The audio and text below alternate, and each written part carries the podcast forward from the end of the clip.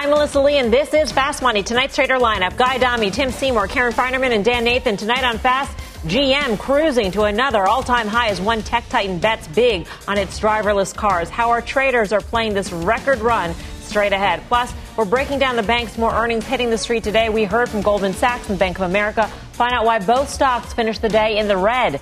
And you're looking live at the National Mall in Washington, D.C. President elect Joe Biden is about to make remarks at a COVID memorial ceremony. We'll bring you the comments live as soon as he begins. But we start off with an earnings alert on Netflix. That stock is surging almost 13% in the after hours following a strong beat on user growth. Let's get to Julia Boorstin with more details. Julia.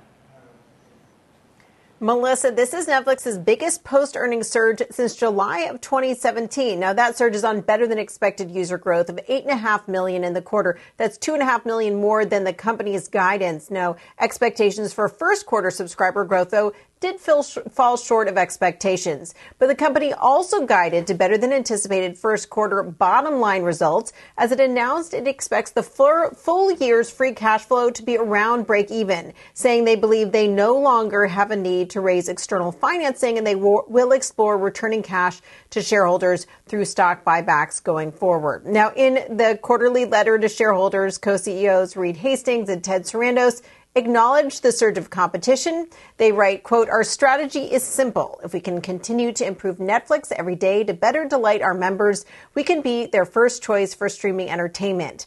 This past year is a testament to this approach. Disney Plus had a massive first year, 87 million paid subscribers, and we recorded the biggest year of paid membership growth in our history. We will hear more when the company hosts its quarterly video call that starts at 6 p.m. Eastern. Melissa? Julia, just to get a little bit more color on, on how the first quarter guidance for, for additions fell short. If you took the one and a half million excess in the fourth quarter and added it to the first quarter, how does that stack up to expectations?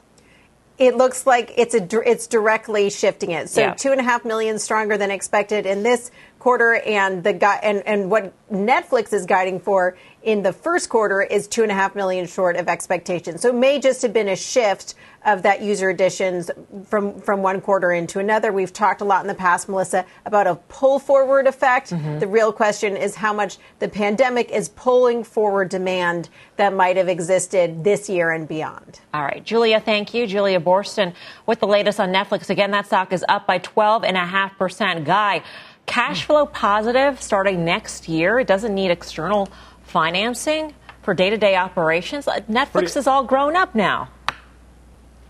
Pretty amazing. It, it sounds hauntingly. for me. you know, the Tesla story was. It's incredible how similar that is, and the bear case, obviously, for Netflix has been exactly that. And you wonder now. You know, Netflix might be going from a subscription story to uh, a, a cash flow and earnings story, which I think is fascinating. Something I don't think anybody would have thought it's interesting, some of the ancillary names. So Roku got an upgrade today before I think the market opened from JP Morgan.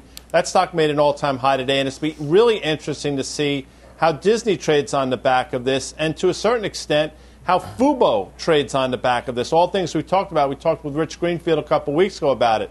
How do you trade Netflix on the back of this? A staggering quarter, first time ever, more than 200 million subs globally. It's amazing. We say it all the time. Reed Hastings, one of the most underrated, in my opinion, CEOs in the country, has done an incredible job. I can think of only two missteps over the last decade, but 575, I think 38 or so, was the prior all time high in September. That's your bogey. Given this quarter, the stock should be through that level. But watch tomorrow, see how it trades. If it doesn't break that, my sense it's going to trade five, six times normal volume. That's your line in the sand. I would be inclined to be taking some money off the table here, but there's no denying how amazing the quarter was. When I read the shareholder letter, Karen, it, it, really struck me as to how confident management must be in its ability to generate cash, become neutral this year. It said that it's going to pay off the debt maturing in February 1st with cash on hand. It's going to explore share, share buybacks. You don't say these things to shareholders unless you're pretty sure that you're going to do it. Yeah, they don't say whether they're what price they would buy shares, but I, I, agree with you, right? They seem very confident on the cash flow break even. I mean, at this valuation, if they buy a million shares, that's five hundred million dollars. Is that no more? Five sixty now? I don't know. So you can't own this stock for a buyback, right? Mm-hmm. It has to be for all of the other fantastic things. I have, you know, w- wouldn't have been on this ride for several hundred points. So, you know, I don't have, uh, I, I'm not celebrating here. I just think, though, that was really an extraordinary quarter. They always seem to have guidance that, um, I don't know, I think they're probably under promisers, over deliverers. Sometimes they get it wrong on the subscribers, but this. This quarter was really amazing, and if you look at the content and you look at a week or two ago when they talked about how much new content they would have, that's exciting. Far more exciting to me than the share buyback. Yeah, we had all speculated when they had announced that they would have a new movie or TV show every single week of the year that that would mean automatically increased costs for content, sort of raise our eyebrows at that in terms of the cash that it would be required to keep up with that pace, Tim. What do you think we, you know, I say we in sort of the general sense of people who were in the bear camp got wrong about Netflix? The proverbial we thrown right at this uh, this longtime relative bear, and certainly haven't been bullish on owning the stock. I, and, I and I think you know the story that you've highlighted here. Make no mistake, this is really I think less about content, although content ultimately leads to what we're talking about, which is cash flow neutral. Um, so margin and, and free cash flow dynamics. And yeah, I mean when I read uh, on on the release uh, through the lines and the headlines that talked about beginning to return cash to shareholders. I said, wow, this is a very, very different release. So is this that inflection point for the company? You know, I, I don't know.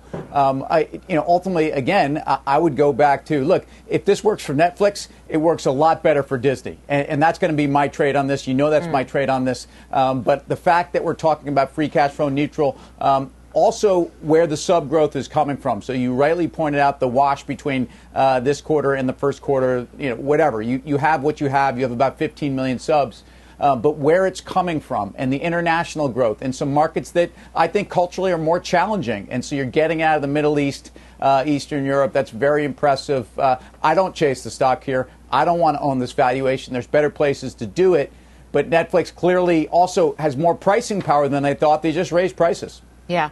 We, we often talk about stocks that have massive runs, massive valuations, and how that may impute value onto other stocks in similar industries. And I think that's what Tim is getting at, Dan, in terms of Disney. Does this mean that other streaming services should be valued more based on what we're seeing from Netflix? Or is Netflix really setting the standard so high that it proves that the other streaming services have a much harder uh, track ahead to compete? Well, I think what's interesting about Netflix is obviously that they're a first mover, they're a pioneer, and they're a pure play on the streaming model, right? And so the knock for them for years was the free, the negative free cash flow that it took to acquire this content, build this massive audience, and and we were just saying, listen, the competition's coming. All of these huge media companies with these massive catalogs, they're going to pull it back and they're going to offer their own streaming services. To date, Disney's barely been the only one to be able to do that in a way, and and and just because it happened during the pandemic, it hasn't really been a big competitive threat. We know that uh, NBC Universal's Peacock had a pretty good launch. We know HBO Max, pretty good launch. Um, so, you know, at the end of the day, if one of the main pillars was competition, they got pretty lucky because it kind of all happened during the pandemic. If you look at their 2020 ads, a lot of them happened in the first and second quarter. Julia talked about that pull forward here. Even though that, that sub beat in Q4 was better than expected, I don't think it's that not particularly exciting. And to go back to Guy's last point,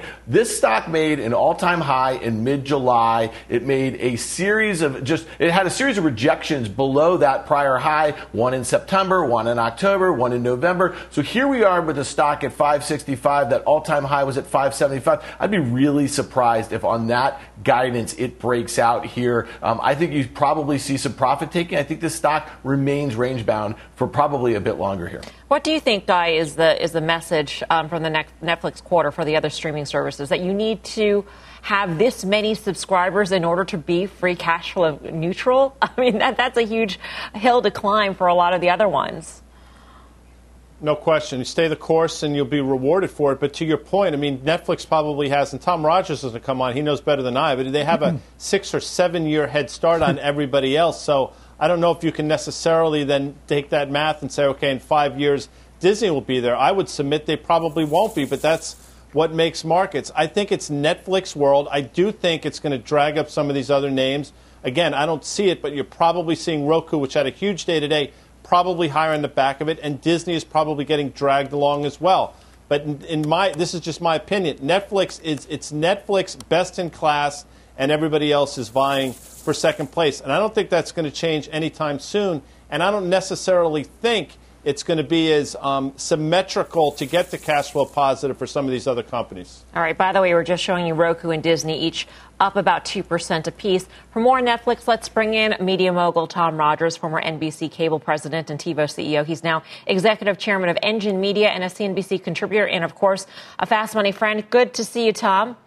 Great to be here. I will start you off with the same question I asked Guy, and that is what is the message to the competitors of Netflix from this quarter?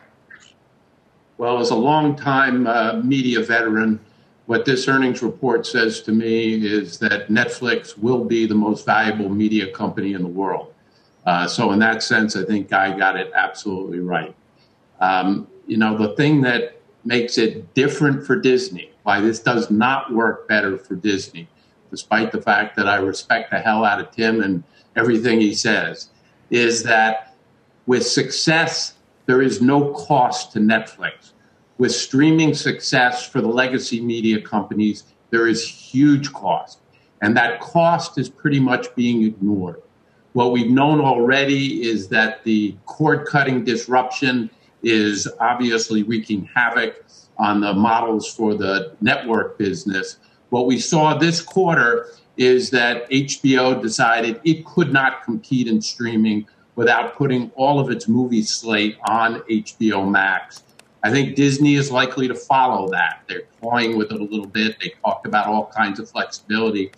But when you start thinking about the cost to the legacy business, the unraveling of the cable satellite bundle, not being able to look at the theatrical window is driving uh, the huge kind of values it has there for Disney in particular and other companies.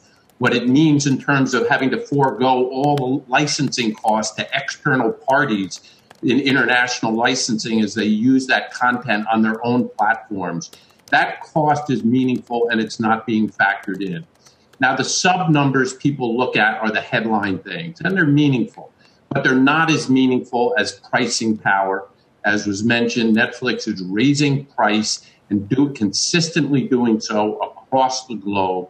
It's not as important as engagement. Netflix has five times the engagement in terms of hours spent that Disney Plus does. It has five times what HBO and Showtime combined have. And that brings with it further pricing power. You have to look at budget, and yes, Netflix has put pressure on the other guys to increase their budget.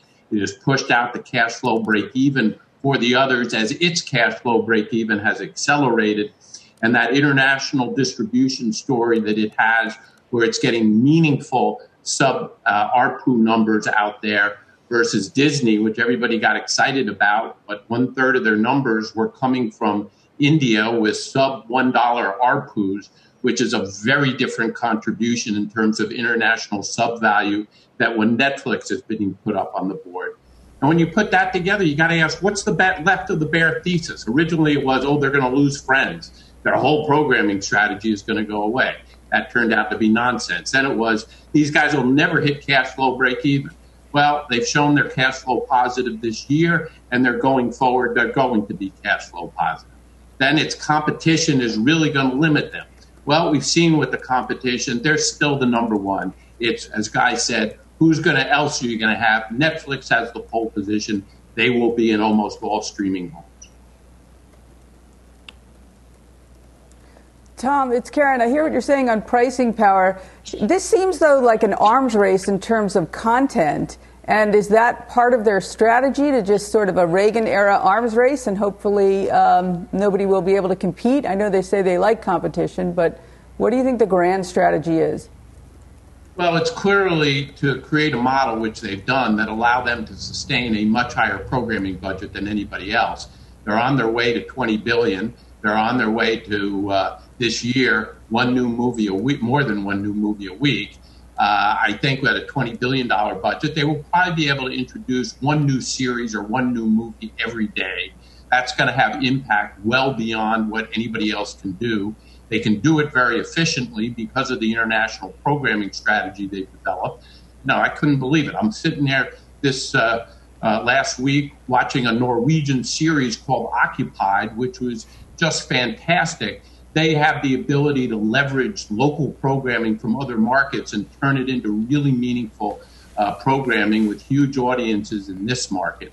Uh, so that programming strategy just puts them way ahead. Now, clearly, Disney recognizing that they had to be much more in than they originally were and much more in than their original uh, numbers estimated went from 4 billion to 8 billion in, in programming. That's mm-hmm. going to matter. That's going to have impact. You can't ignore that competition. It will drive engagement. But Netflix being in a position that's well excess of anybody else in terms of the kind of buzz that they've been able to drive from right. their program is just going to continue to be number one. And with that, I think will ultimately drive more value than any other media company. You could argue they're undervalued. You could argue Disney is overvalued. There's still, even with today's rise in Netflix aftermarket price, Disney's $70 billion more in market cap. Mm-hmm. Uh, over time, Netflix will be the more valuable company. Today, people are extremely excited about what a strong out of the gate uh, Disney um, uh, record showed. But, uh, you know, that's, that's only subs are part of the story. Sure. The rest of the pieces are much more important.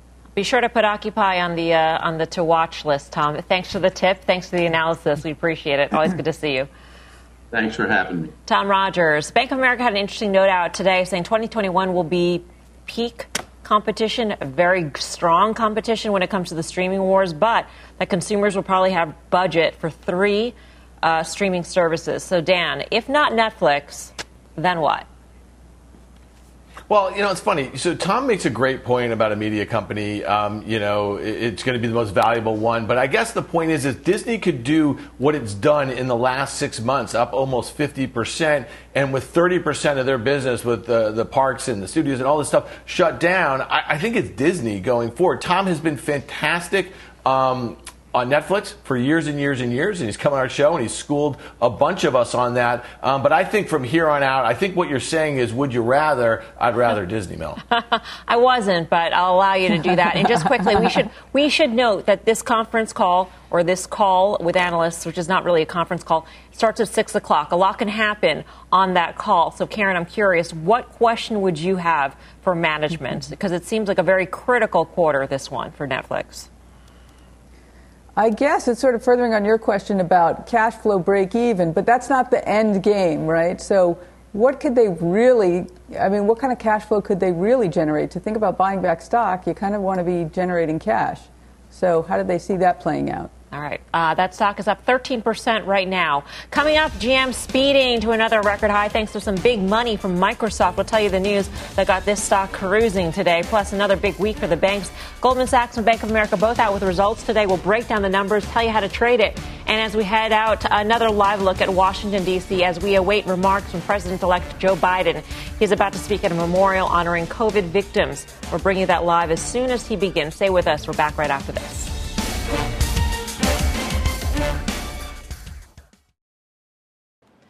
Welcome back to Fast Money. We are tracking the trades in the banks as earnings roll in. Bank of America and Goldman Sachs both out with results today. Goldman posting blowout results for the fourth quarter, driven by strength in its investment banking unit, while Bank of America reported mixed results.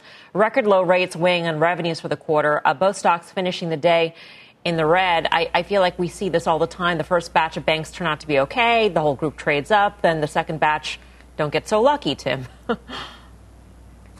We've seen it, and, and I think we've we've spent a lot of time talking about how the yield curve changes that we've seen in the new year didn't mean anything to net interest income in the fourth quarter. I, I think the issue at Bank of America uh, is is that the fee income was was less than expected. Um, meanwhile, the credit uh, and the capital story there are better than expected. So, what, what would you rather be investing in now with a company that uh, I think is still very cheap relative to historic and, and even to peers, at least to JP Morgan? So, um, I'm long Bank of America. There, there was no reason to be buying banks aggressively into any of these earnings after, in many cases, a 40 to, uh, to 60 percent move really since November. And I think that's the same story here. You do have net interest income uh, tailwind in your favor. I mean, think of the conversation we were having last week. All people could talk about was higher interest rates. Nobody's talking about that today. Well, you should be thinking about that if you own a money center bank. Yeah. Karen, what do you make of these quarters? Uh, I agree with Tim exactly on Bank of America. I own Bank of America as well. I don't own um, Goldman Sachs. There's nothing not to like about Goldman Sachs quarter except exactly what Tim said. The stock is up, I don't know, nearly 50% in not a lot of time. And their quarters tend to be much more lumpy. And so the street doesn't give the same multiple to lumpy earnings as it does to more predictable earnings. So that's why Bank of America has higher earnings. And I think it's a little bit of a delay to get that net interest margin improvement for Bank of America. They had a lot of deposits that they weren't able to um, earn on, and I think they'll be able to expand that margin in the first quarter. So there was nothing not to like about uh, about Goldman Sachs for sure, except that it had run up. Same a little bit for Bank America was a, a, little light. The debt capital markets wasn't great, although equity capital markets was great. I own Morgan Stanley. They're going to report tomorrow. That's a bit of a different business model. That's uh, wealth management and um, investment banking, and I think both of those will do well tomorrow. But maybe the stocks run up too much in front of it. Yeah, I mean, talk about lumpy. Management at Goldman already said that 21, 2021 may not be as good in trading. Surprise, surprise, guy. Well, of course, you mentioned lumpy, and I know you know this, but that was obviously Bill Murray's nickname in the great movie Scrooged. Uh, but you know what I do. I digress as I typically do. What I will say is, in terms of Goldman Sachs, this was a $190 stock on November 2nd.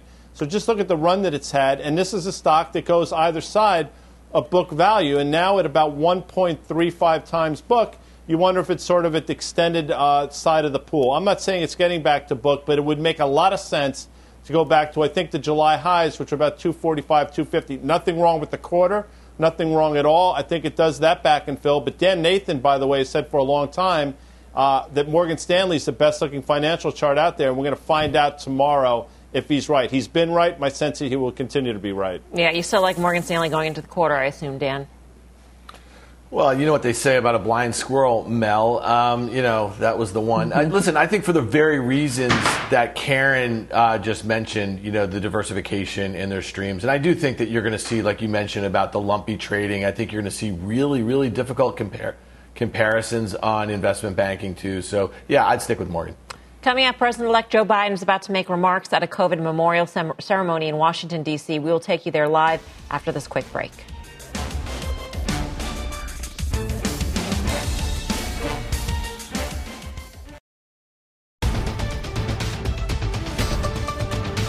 Welcome back to Fast Money. You're looking live at the National Mall in Washington, D.C. President elect Joe Biden is about to speak at, an, at, a memorial honoring the more than 400,000 Americans who have died from coronavirus. We'll bring you the remarks as soon as they begin. In the meantime, we want to talk about his cabinet. The Senate Finance Committee holding a confirmation hearing today for Biden's Treasury Secretary pick, Janet Yellen.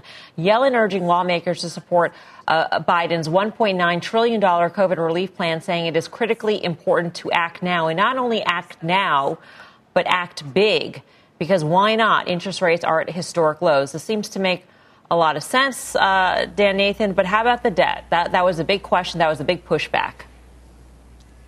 Yeah, I mean they didn't care about the debt in, in the last uh, you know few years. I don't know why they would care now. I think if uh, Mnuchin was still the uh, Treasury Secretary, uh, Yellen's uh, predecessor, I think he was on board for something that looked like two trillion for a lot of the same reasons. So um, you know I, I, think you make the point, Mel, with interest rates here, uh, with interest rates not really going up anytime soon, and largely because of the fact they've tacked on four or five trillion dollars in debt in just the last few years. This is the time to do it. I agree go big. So this could mean good things for the economy in terms of stimulus directly to consumers. But Karen, does this give you more hope for things like infrastructure? Definitely.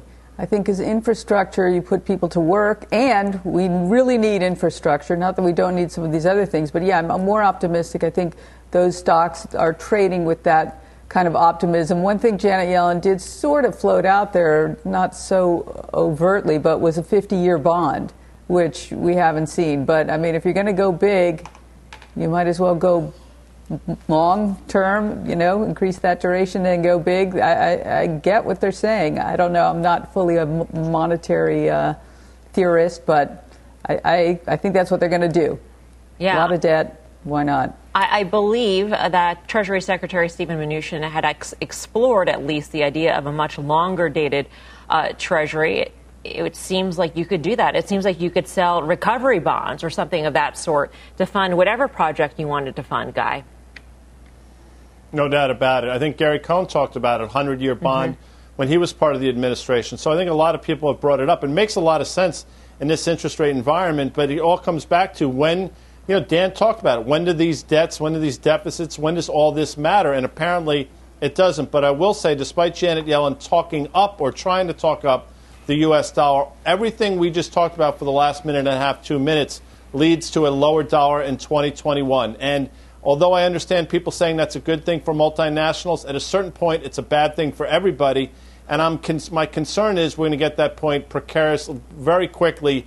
On top of which, interest rates going higher uh, again is a bullish thing until it's not. So just be careful about both those things happening in unison over the next couple months. It just, it's interesting that you thought that Yellen's comments talked up the dollar. I, I, I felt like I got the message: let the market set the dollar. Uh, you know, the dollar will trade as the dollar trades, Tim, but maybe that's the job of a Treasury Secretary. I think Tim is frozen.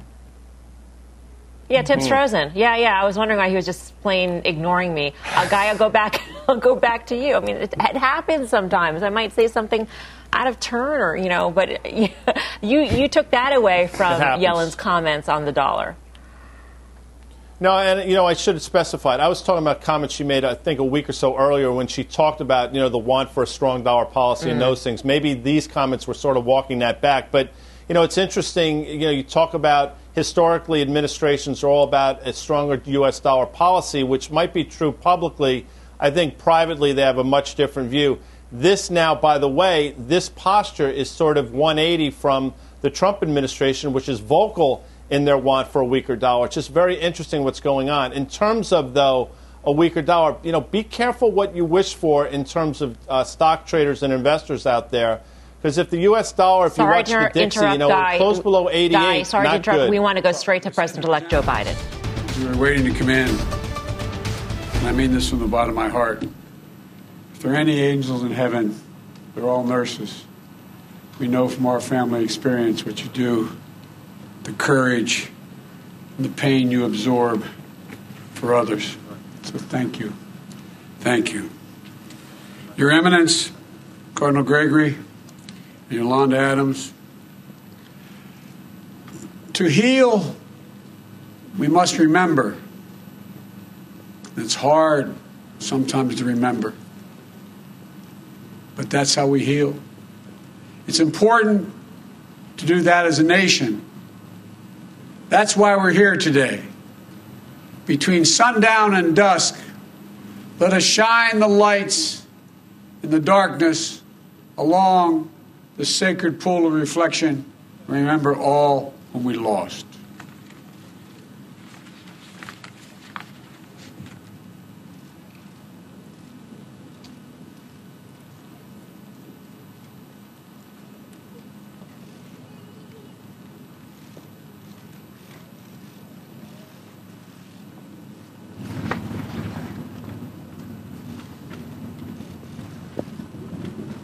I heard there was a secret chord that David played and it pleased the Lord.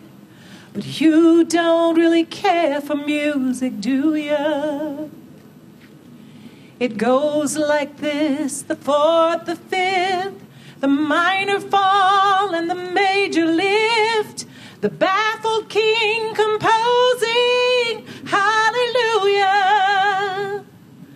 Hallelujah. Hallelujah. Hallelujah. Hallelujah.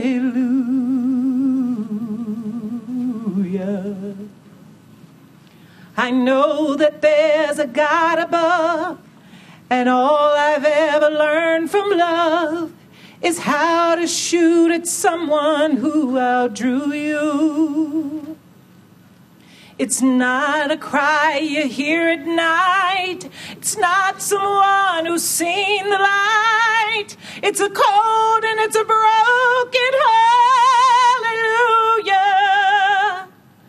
Hallelujah.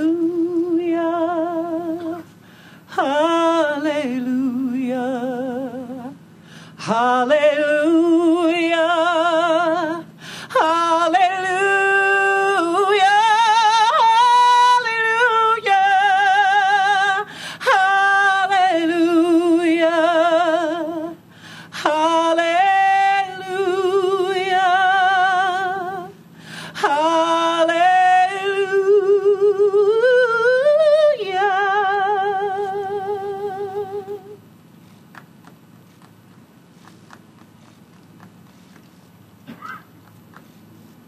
Opportunity on the eve of President elect Joe Biden's inauguration tomorrow. Uh, as we saw the lights go up on the National Mall, we also saw lights uh, go on across the country in cities and towns at monuments, iconic uh, buildings like the Empire State Building, uh, the Space Needle in Seattle, to honor the 400,000 American lives lost to the coronavirus.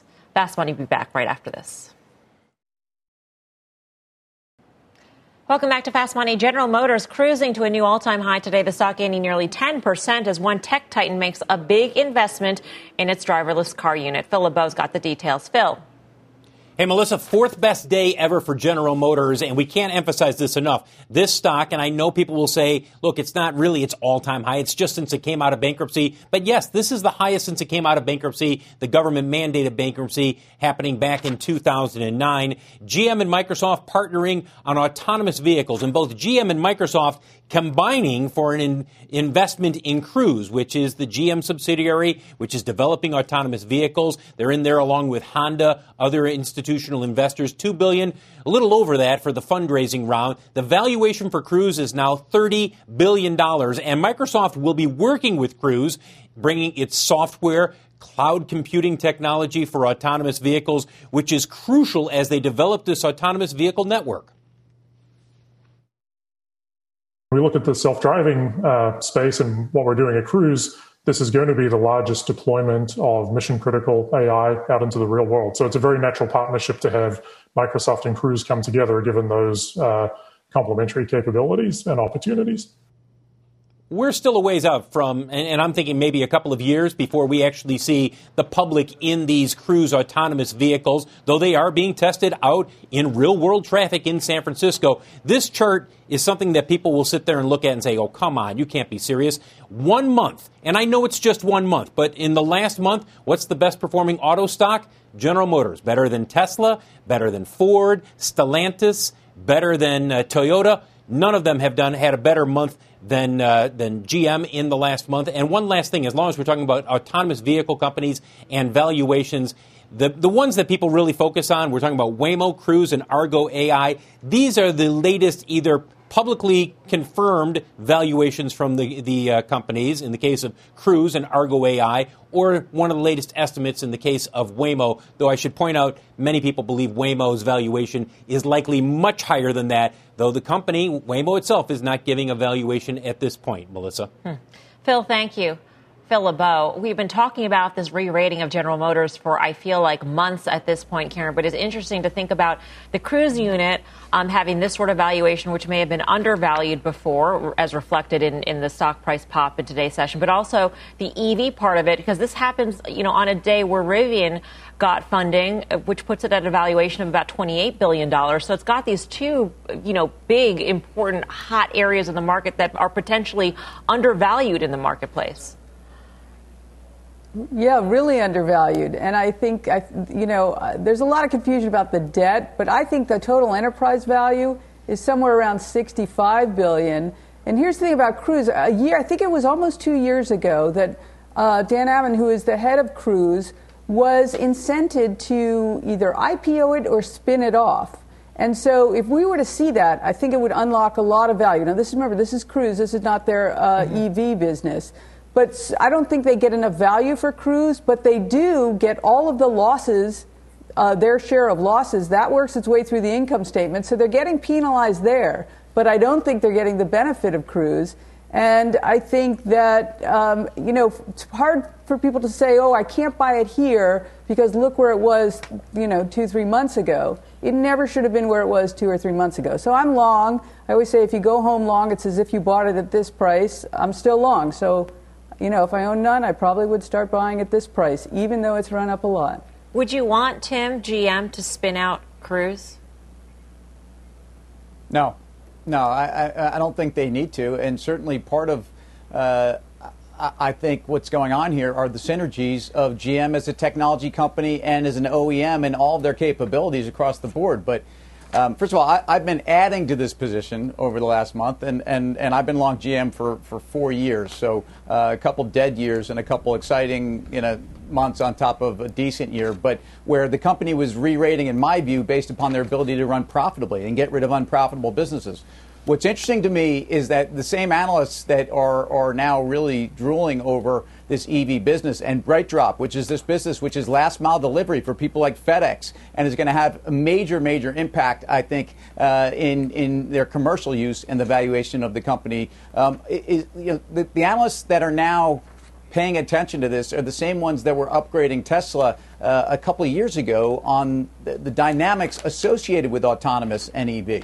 And we haven't talked about the Ultium battery and, and, and so the hydrogen fuel cell. So um, I like I like the whole thing, and and, and I like the I like the stock here. Uh, if anything, I think it's going significantly higher. Uh, Guy, we usually play this game called Would You Rather, so I'll pose that question to you. One of my favorites. I know, along with Wrap It or Scrap It. Anyway, GM or Ford? Ford, which, by the way, has a stake in Rivian. That's a great. Would, uh, we haven't played that Would You Rather in a while. I'll, I'll you know, I'll say GM, and I'm going to give kudos again to Tim and Karen who've been steadfast in this. One of the things we've said now for a while is that if you just give, for example, just give a 10 multiple on the six dollars that GM's going to earn, it's a $60 stock, and a 12 multiple, which is half of where the broader market is trading, you can do the math. It's a $72 stock, right? So, I mean, there is upside here for sure. And you mentioned the spinoffs quickly the PSX spinoff didn't go particularly well, and I would imagine that eBay is not thrilled with PayPal, and you can say the same thing with McDonald's and Chipotle. So I think they should hold on to these assets, not spin them off. That's just one person's opinion. It's like TV shows. The spinoff's never as good as the original. Dan Nathan, where do you stand on GM? Well, uh, jo- Joni loves Chachi. Exactly. Um, I was thinking of that one.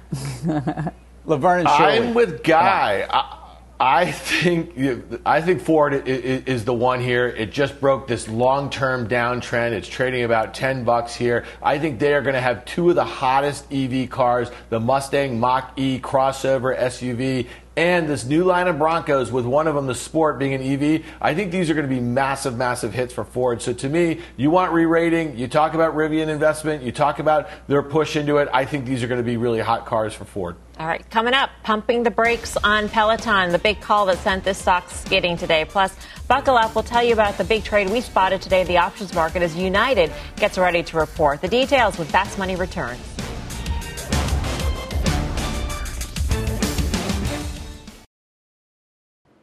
Welcome back to Fast Money. Check out shares of Peloton, the stock falling nearly 6% on a downgrade to a sell at UBS. The analyst saying the risk reward is skewed to the downside from current levels when measuring valuation against implied growth.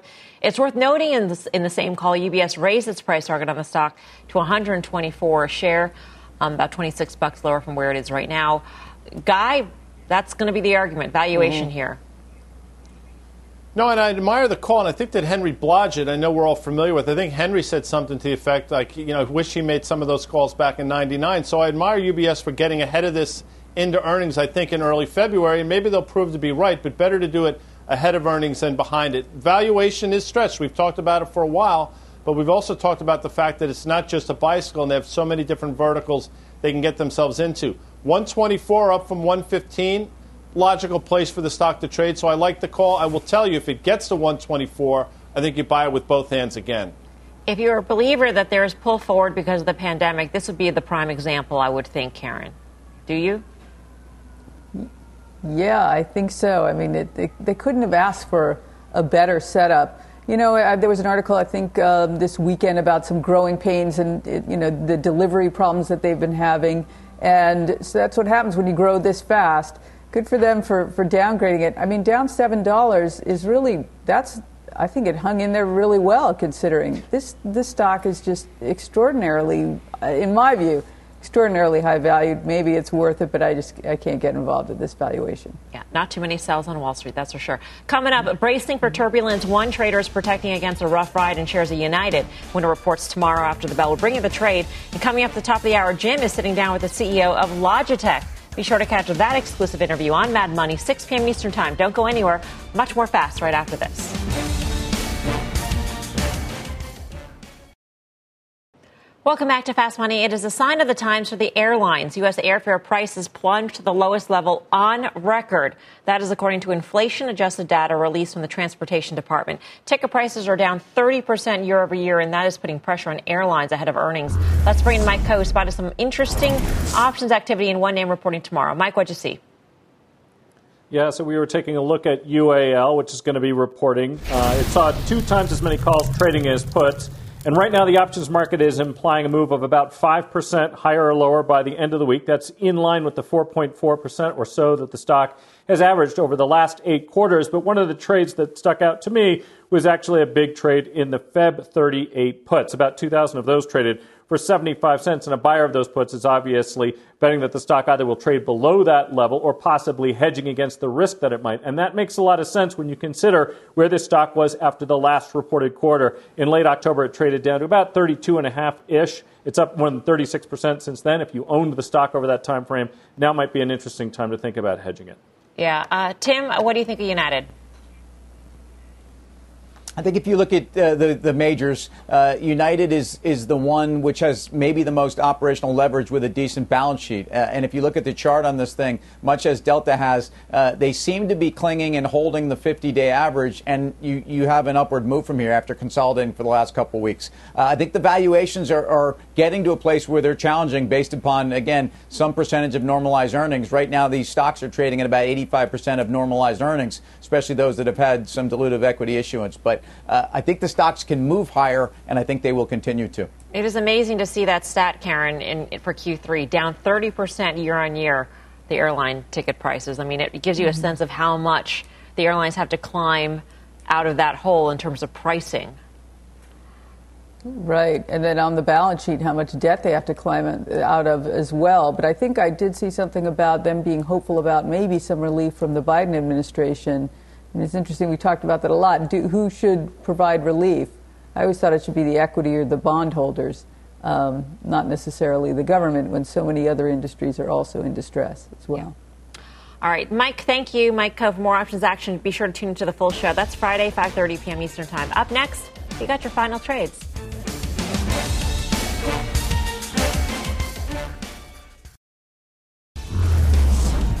Time for the final trade. Let's go around the horn. Tim Seymour. Tencent Music, TME, is the Spotify of China, and another big acquisition continues to be the way to play online music in Asia. Karen Finerman. Yeah, as we talked about during the banks, I like Morgan Stanley. We'll see how their wealth management business. Remember, also they bought E Trade. They closed on that early in the fourth quarter. That's probably been good, and um, their banking business. So long, Morgan Stanley. Dan Nathan. Yeah, Mel, I think you call this a double upgrade when an analyst goes from a sell, they skip the hold, and they go to the buy. Well, JP Morgan did that in American Express today. It's breaking out of a two month consolidation. I like American Express here, traded up to those prior all time highs. Guy Adami. What heinous top is Dan Nathan wearing, Mel? Could you just clarify for us uh, quickly? Is, is it a check of some sort? I don't know. I, I don't even know. It's very unlike it. I'm sure it's made of hemp, though. Guy, final trade? Fast fire coming, but SLB and earnings on Friday. Thanks for watching Fast Mad Money starts right now.